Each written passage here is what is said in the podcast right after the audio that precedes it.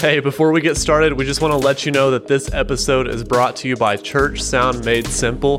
Mixing sound seems complicated, but it doesn't have to be. Cut the overwhelm by getting access to the stress-free, no-fluff training that will help you create great sound at church. Visit churchsoundmadesimple.com. Welcome to the Collaborate Worship Podcast, where we help you create great sound at church. I'm your host, Cade Young, and today I'm here with Jake Goslin. How are you doing, man? I'm doing great, Cade. So glad to be here, man. Thanks for having me. Man, Jake and I are going to talk about how to get your live stream looking better. But before we get into that, let me tell you a bit about Jake. He's the creator of Church Front, and he regularly posts their free content on his blog, his YouTube channel, his podcast to help you lead gospel-centered, engaging, and tech-savvy worship gatherings. And not only are Jake and I both bloggers, YouTubers, and podcasters, but we also both currently have a newborn at home. So how are you dealing with the lack of sleep, man? Well, yeah, I mean, it's just weird. You just kind of adapt, but I'm surprised. So far, our little boy, he's been doing well. Our newborn is sleeping better than our 3-year-olds, it seems like. So the newborn, you keep him fed and, swaddled, and he's pretty happy, and then eats every, couple hours. But the 3-year-olds, man, that's where I'm finding the exhaustion of parenthood. I was like, when we had the twins a couple of years ago, I was like, man, what are parents talking about? It's not that exhausting. And then they turn 2, and I'm like, okay, I get it. Yep, lots of energy. Do they talk like nonstop? Yep. Yeah, I have a 5-year-old, a 3-year-old, a 2-year-old, all girls, and they talk nonstop. And then a newborn little boy. So he's got 3 older sisters. Yeah. So that'll be interesting to watch. Yep. Well, man, in every podcast interview, we always take a moment to bring a failure out into the open so we can laugh together and learn something along the way. Because the truth is, we're all out there making mistakes. A lot of people find them really heavy until you realize that even the pros out there, even Jake Goslin, is making mistakes. So, man, fess up. Tell us an embarrassing story about when you messed something up at church. Yeah, I got one that's the one that's freshest in my memory right now. Happened just a couple weeks ago. I was running sound for the services, and I was on a Behringer Wing console here at South Fellowship Church, and having a blast. And it was the first service. We had a little bit of a rush sound check with the pastor's mic, but we got it all functioning fine. And then the time in the service came up for his mic to be unmuted, and I unmuted and turned it up, but nothing was coming through. So he was just praying. I think it was at the end of a worship set, he was praying before he went into the sermon, and I couldn't hear them. And I'm like, what's going on? Why can't I hear him? I see the signal coming in. It's unmuted. The DCA group is unmuted. What is going on? And fortunately, one of our other volunteers, Eric, I was like, Eric, come over here. What am I not seeing right now? And it was on the wing. There's a place where you can select where your channel, there's almost there's 4 main mixes you can have on the wing simultaneously, 4 output mixes, not mix buses, but main mixes, which is kind of cool. But somehow on this pastor's mic, the output to the main mixes, the main mix got disabled, but you can't really see it. It's kind of buried in the processing chain there. So I was just embarrassed because, it was my first Sunday mixing sound there. And for about 30 seconds, nobody could hear what the pastor was praying or saying. And then I just learned something new about that board, I guess, right? And that's something actually I've seen this problem before. I don't know why I didn't think about it in the moment. Even on the X32, if you can select a channel and then you can enable or disable it going to your main left and right output, right? So it's you want to make sure, some people are oh no, why isn't my channel working? Well, it's make sure that output is enabled or else it's not going through your main mix. So that even happened to me. It just looks different on the wing, so I couldn't find it quickly. Another funny story, this one's really fresh. This is actually not as much my fault as much as one of our guys, Adam, he works on the Church Front team. He was mixing for our broadcast this week for the church, and I get done the set, and usually I like to keep our Waves RealTune plugin on chromatic mode because, I can sing close enough to the key, and most of our singers, if we hear ourselves well, chromatic mode is fine. And I get back to the back of the room, and he's we get done, and we're going to go listen to it. He's like, hey, I went ahead and I just selected the major key of the song you're singing, Another in the Fire, I put it in the key of C. And I'm like, that song was in the key of B flat. So then we go back and it was like, every time I tried to sing a B flat, it was sharpening my voice to B, and it just did not sound very good. So I was like, no. That's only a half step though. No big deal, right? No big deal. That's hilarious. Well, man, back to your issue with the Behringer Wing. I get a lot of people that ask me like about the Behringer Wing. I haven't gotten my hands on one yet. So like, what's your honest thoughts about it? I love it, man. You got to get used to it a little bit, but especially coming from the X32, it is significantly different in a lot of ways. But I cannot believe the value they are packing into this mixing console for $3,000.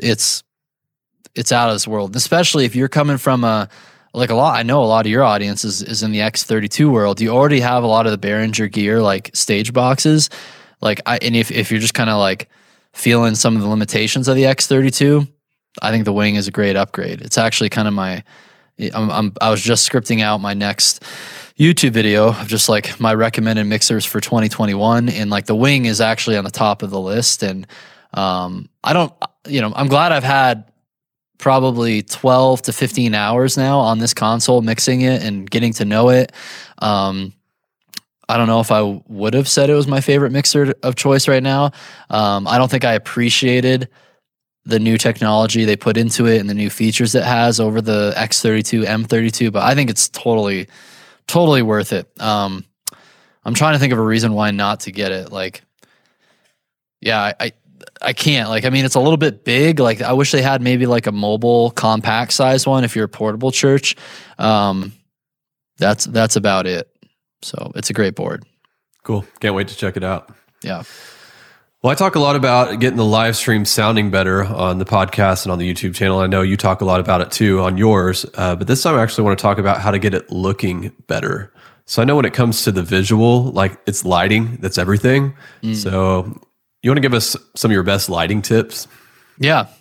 Yeah. So I'll even just like the lighting I'm using right now. So the best lighting tips, especially when you're in a video environment, is like, number one, like make sure you have just sufficient light in the first place. You can't, like, you don't want your camera having to make up light, within its sensor. That's known as ISO or gain. That's what's going to make it really grainy and nasty.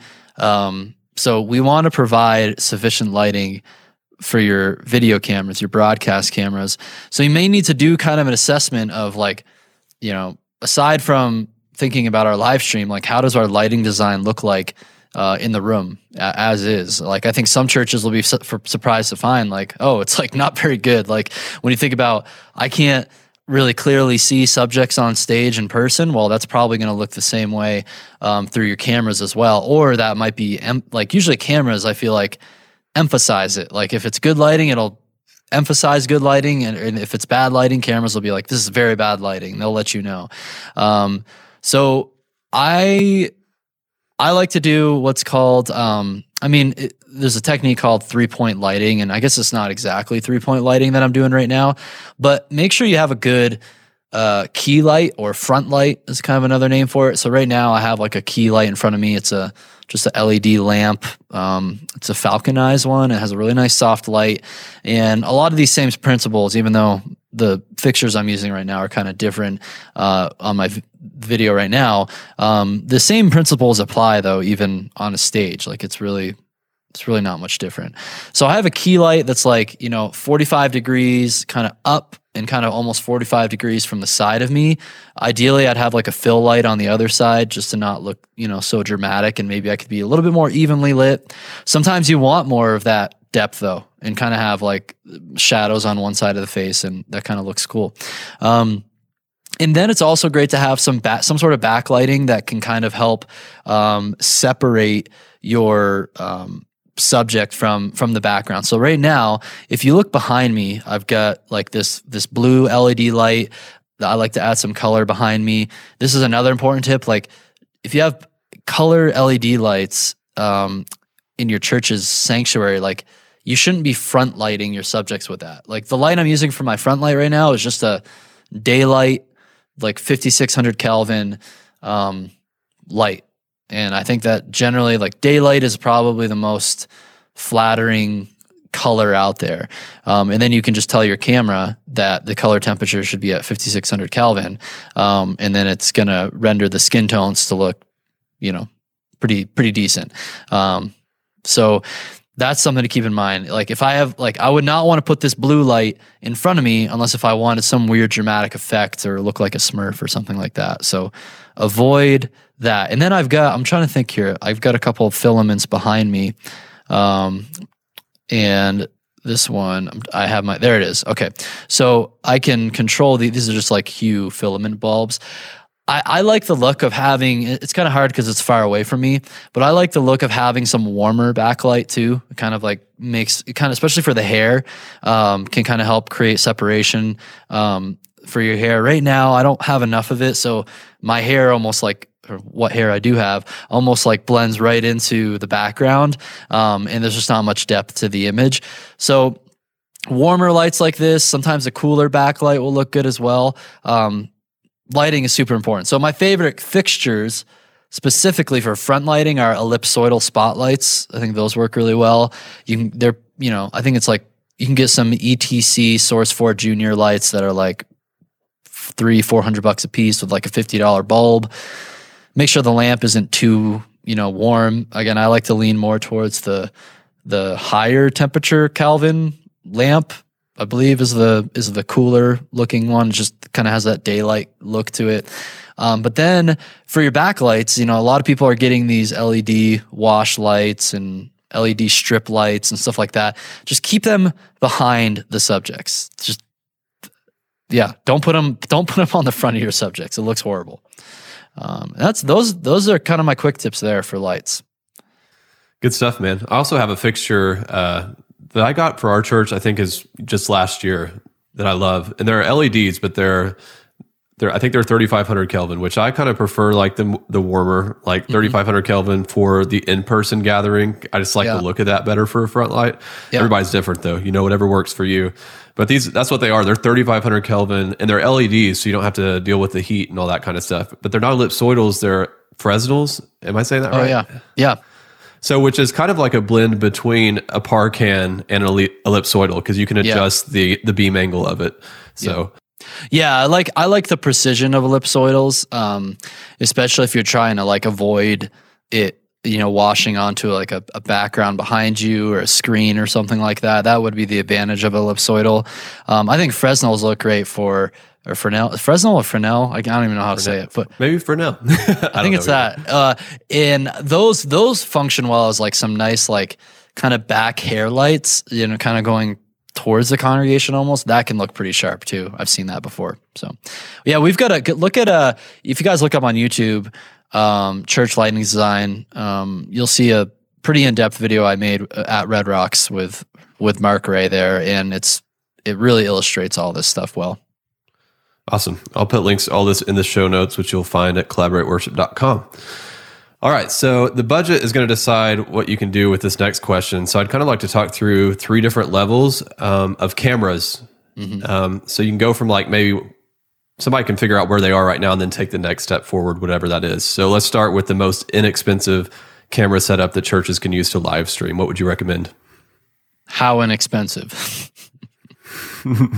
Because when I hear that, I'm like, because you got to be realistic. It's like, oh, $20. It's like, okay, no, that doesn't count. Like, I'm thinking in the world, the world of cameras, right? Like, you can spend $5,000 on one camera, $20,000 on one camera, $50,000 on one camera. So to me, inexpensive is $1,000, like under $1,000 for a body and a lens setup. Does that sound right?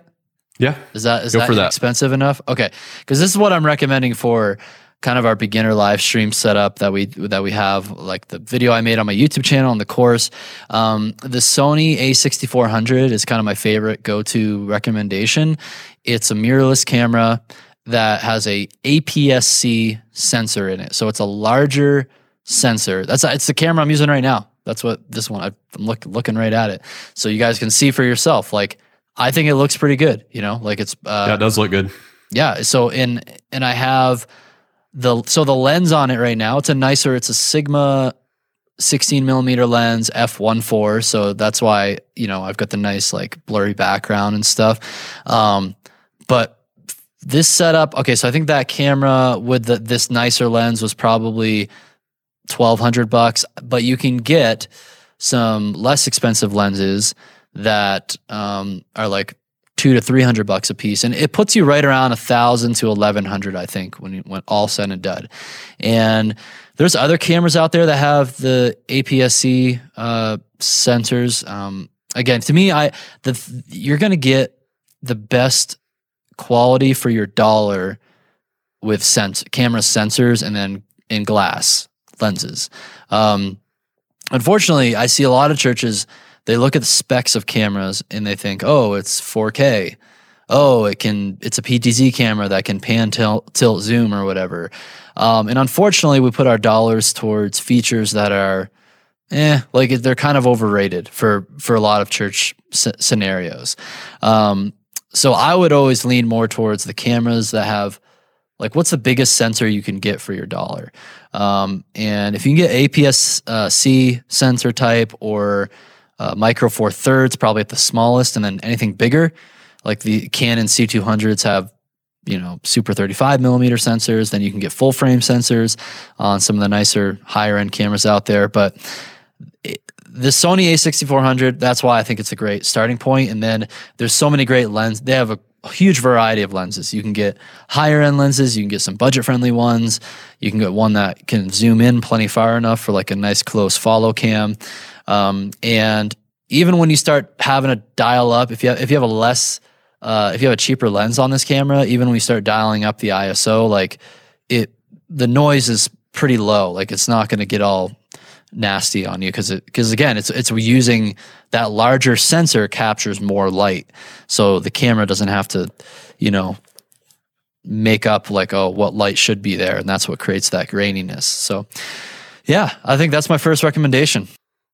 Yeah, I think that's probably a good next step, even for some churches that are maybe using an iPhone or just something like that, a cheap camcorder or something. Totally, yeah, that's the thing. Camcorders and PTZ optics cameras, not just PTZ optics, the brands, but a lot of PTZ cameras have very tiny sensors, like the same sensor of the same size sensor that's in your iPhone.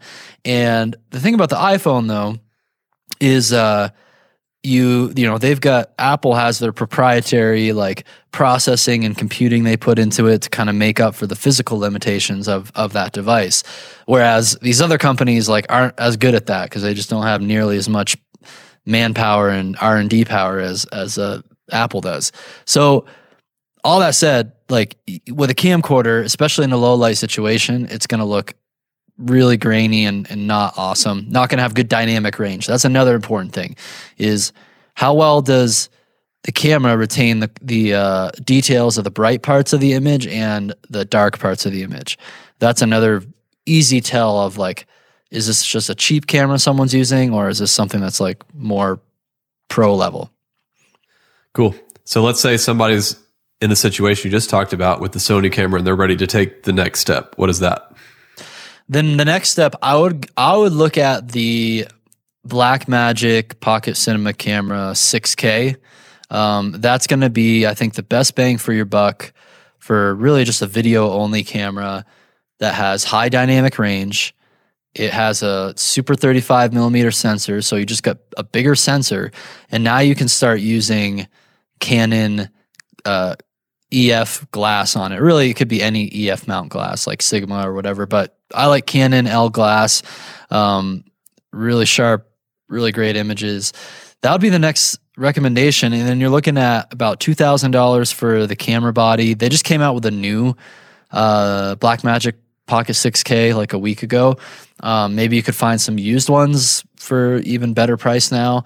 And then start finding some good lenses. So my recommendations for most, it kind of depends on the size of your church building and how long the throw is for your camera. But the 70-200 f4 lens by Canon, it's like a really inexpensive, great lens. And I find with that particular setup, like if you're doing a follow cam, you don't really need the f2.8 lower f-stop. Like it's kind of overkill when you're zoomed in, especially. Like, you're going to get plenty of depth to that image when you're focused on your subject. So, I found one of those lenses used for $700, which was a great deal. And then, maybe for my other, if I had like a 2-camera setup, like I would have like maybe a 24 to 105 that could just kind of zoom in however I want it to, depending on where I place it. Prime lenses like a 50 millimeter or, a 24 to 70 if someone's like walking around with the camera. So again, we got so many great videos on my YouTube channel. Like, go to, that's what Bethel uses for the most part, is the Blackmagic 6Ks. And you could see, if you search Bethel multi-camera setup, you'll probably find that on YouTube. And we go through like each of their camera positions. So even though it's like, it's Bethel and they have a humongous reach, like they have actually very modest camera gear. That they've only recently started to do some updates. But yeah, that's my next recommendation. Blackmagic Pocket Cinema Camera 6K. Start getting some Canon glass. Okay, so let's say that somebody has the money to upgrade like their primary camera to the Blackmagic, but they still have like the Sony A6400. Can they use that as like their secondary camera, and will they blend well together? Yeah, I think so. Yeah, you can. I think the selection of, like, you can kind of select the different LUTs and creative styles on the cameras. You can adjust all those settings to easily get them matched. Like, we, at my last church, we used the Pocket 6K for our main follow camera, and then we had 2 GH5s, and I felt like I was able to match those to look really consistent. Cool. So is there a next level after the Blackmagic Pocket that you would recommend? Of course. There's a... Always. Yeah, there's a lot of levels. So I think the next level there, I really like the look of the Canon C200. So those, you're looking at a camera body being 5, 6. Well, the price might have just come down, $5,500 or something like that. And the camera's been out for a couple of years now. Don't you have one of those, Cade? I have a C100. Okay, so. The C200 has the 4K capability, which is kind of overkill. C100 actually, I kind of forget about that camera. Like that could, for a 1080p broadcast environment, could actually really work great. So, and I really like how the Blackmagic has some decent LUTs you can put on it. You can make your own LUTs. I really like when the Canon, the Rec. 709 LUT that you apply to the footage before it gets sent out of the camera, it just looks great. You don't really have to touch it at all. It just exposes the image properly, and it's awesome. So I really like that. And you guys can look at Red Rocks Church. They are all C200s in their setup. And something about the color, the dynamic range is really good. Cameras like that also have built-in ND filters if you need them. The Blackmagic, the new Blackmagic 6K has ND filters built in now. But there's something about the form factor of like a true, like, I don't know, a big boy cinema camera like the C200. I just really like, and I think it works great. And you can see it working well at a lot of churches. The other thing you could consider is the Red Komodo. So that's what the guys at Bethel recently upgraded to. It's a couple of those. Not for all their cameras, but I think that camera is around also 5 to 6K for the camera body. So similar price point, and really good color science and technology there. Cool. All right, let's transition to like the software for getting our live stream to the interwebs, to YouTube or Facebook, wherever it's going. Are you like an OBS guy, or do you recommend something else for that? Now, well, so there's kind of like a couple different routes you can go with your streaming system. So the first one is what I consider more budget conscious, entry level. It can work great for a lot of like small to mid-sized churches who are like, hey, we just want to spend, you know, maybe like $3,000 to $4,000 on our live streaming system. That includes cameras, a video switcher, and then the software we'll need. So that's this setup that I'm focusing on, because I think $3,000 to $4,000 is pretty reasonable for most churches to build a robust system. So from the software standpoint with that setup, I recommend using ProPresenter for not only your presentation but also for your live streaming needs. So what you can do is you have multiple, let's say we do the Sony A6400s, you have those going into an ATEM mini pro for a little 4-input video switcher. And then the ATEM mini pro, it doesn't, not only does it switch the live action video, it also functions as a video capture device for ProPresenter. So then you'll be piping in your video feed into ProPresenter. You can configure ProPresenter however you want with all the screens, and you can have a screen for your in-person congregation. You have a screen for your live stream. It's amazing. Like, I really think what ProPresenter did in the past year, coming out with this live stream capability, it pretty much got rid of the need for OBS, Wirecast, you name it, Ecamm Live. I think they're great pieces of software, and like I still use them for other purposes outside of worship ministry.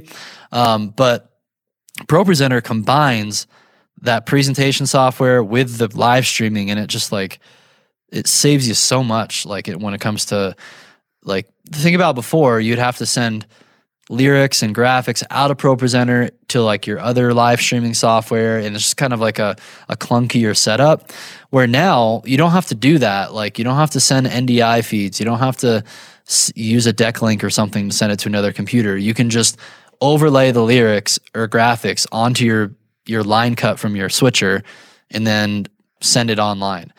So that's the more entry level setup I recommend. And then I think, like, if you want to go kind of bigger than that, like the next upgrade from there would be like a truly like all hardware setup where you're using a bigger switcher, maybe like the ATEM Television Studio HD or ATEM Production Studio 4K or something bigger, and you're cutting all your video, you're overlaying lyrics and graphics inside the video switcher, which often means you have to have another piece of hardware like a DeckLink Duo to send multiple screen outputs from ProPresenter into the switcher. So it's all hardware. It's more perhaps more robust and reliable. Your computer doesn't have to do as much encoding, but it's going to cost you more, right? So it's going to be a lot more gear. And that setup, you're looking at like, you know, close to $10,000 all said and done. So those are kind of my recommendations. It's like, do you want to do a $3,000 to $5,000 setup, or do you want like a $10,000 to $15,000 setup? Anything in between is kind of awkward. Yeah, I know you coach a lot of churches, like in this very thing right here. What percentage of them do you think are using the ProPresenter setup that you just talked about? Not very many yet, because it's so new. Yeah. So everybody, like especially when early 2020 hit, like all this stuff went down. Everybody went online. It was like OBS, Ecamm, Wirecast, many of these things that's what I recommended a year ago, but now it changed so much. And I just released kind of my new beginner live streaming setup video for churches a couple weeks ago that talks about this very thing I've been talking about with ProPresenter. And now I think it'll start to catch on. Like there's like 40,000 people have watched that video so far. So it's like, I think churches who are kind of maybe tired of using OBS and like some of these other streaming software, it's like, oh, we already had ProPresenter anyway. Why aren't we using it to just stream? And then some of its integration with like Rezi is really cool for multi-streaming and reliable streaming.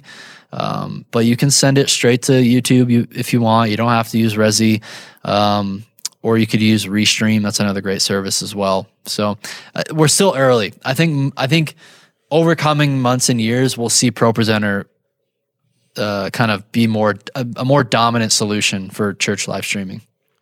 Now, you're just a little bit nicer in what you just said versus like the email I think I read from you the other day about using Restream or Rezi. It's like, if it's so easy to send out your stream to multiple places, why are you not doing it? Yeah. No, I've people, it's weird. We come up with weird excuses that like, there's an aspect of them that like, oh, it sounds like a good idea, but it's really not. It's just like a dumb idea. Like I just like, it's like, there's no like, why would you not want to be streaming to more locations online for more people to engage your stream and discover your church? Like, it really makes no sense, like, to not do that. It's so easy to do as well. Of course, yeah, like, it costs a bit of money, but really, can churches even afford to not have a robust online presence these days, like, to me, it's just as important as providing a roof over people's head when they want to come to your church and worship in person. It's like, we got to have that virtual version of that online, and let's go where everybody's at and engage them wherever they're at. Yep, good point. Well, man, we've talked about a lot in this podcast, so I like for people to focus. So if there's just like one thing for them to do to improve the way their live stream looks, like what would make the biggest difference? Probably without having to spend anything on new gear, I think lighting. I always come back to lighting. It's amazing what you can do with lighting. Like, and maybe you have fixtures laying around your church or they're just not being used properly. That happened to me one time. Like, I was at a church and we had a bunch of ellipsoidals like sitting in a back room somewhere, and we had a bunch of like, someone had put a bunch of LEDs on the front truss thinking, oh, these are the new LEDs. Let's put these up instead of the ellipsoidals. And it just looked horrible. And then we're like, wait a second, we have all these great fixtures just like sitting in this back room closet. And then it just, you know, made our lighting so much better. So look for things like that. And then lighting, and then really learn about exposure, camera exposure, and how that works. Don't just set your camera on a tripod and hit automatic and then, you know, hope it works well, because the camera can only, it's a machine that can only kind of guess like what actually looks good. You really got to have to develop an eye of like, oh, is this like, how does the shot look? And like, is it good or not? So lighting and exposure, so important. But with the LED lights, going back to that as front lighting, can't you just blend them together and create white light? I don't think so. No, it just looks horrible. It's like, unless if they're like high-end LEDs, right? Like the ones that you set, you have the nice like Fresnels that are LED powered or whatever. And yeah, just don't go get some like American DJ like super budget LED lights and try to turn them all on. Again, it's just like, it's just funny. It's like, yes, technically, yes, like you can turn them all on and it should just be white, but it still looks like doo-doo. So don't do that. I like it. Looks like doo-doo. We'll end with that. So Jake, this has been so good. What's the best way for people to stay connected with you? Our YouTube channel is the best place. That's where we're coming out with stuff every week. We do, usually we're about 2 videos a week right now. We have our new like Church Front show that we do, which is kind of a nice, it's kind of a podcast type worship and tech news show. It's kind of fun. Just sit down and talk about this stuff. And then we have our other like kind of more evergreen content that we're coming out with, like tips, tutorials, gear reviews, stuff like that. So go to the YouTube channel, check it out. Google me. Actually, just Google Church Front. You'll find plenty of resources there. And yeah, we look forward to connecting with you. Awesome. Don't miss this opportunity to connect with Jake. As always, thanks for being with us. We need your help to get this podcast out to everybody who needs it. So please leave us a rating and a review on whatever platform you're using. And don't forget to subscribe so we can let you know when the next episode comes out. So go implement what you learned in this podcast, and we'll catch you next time.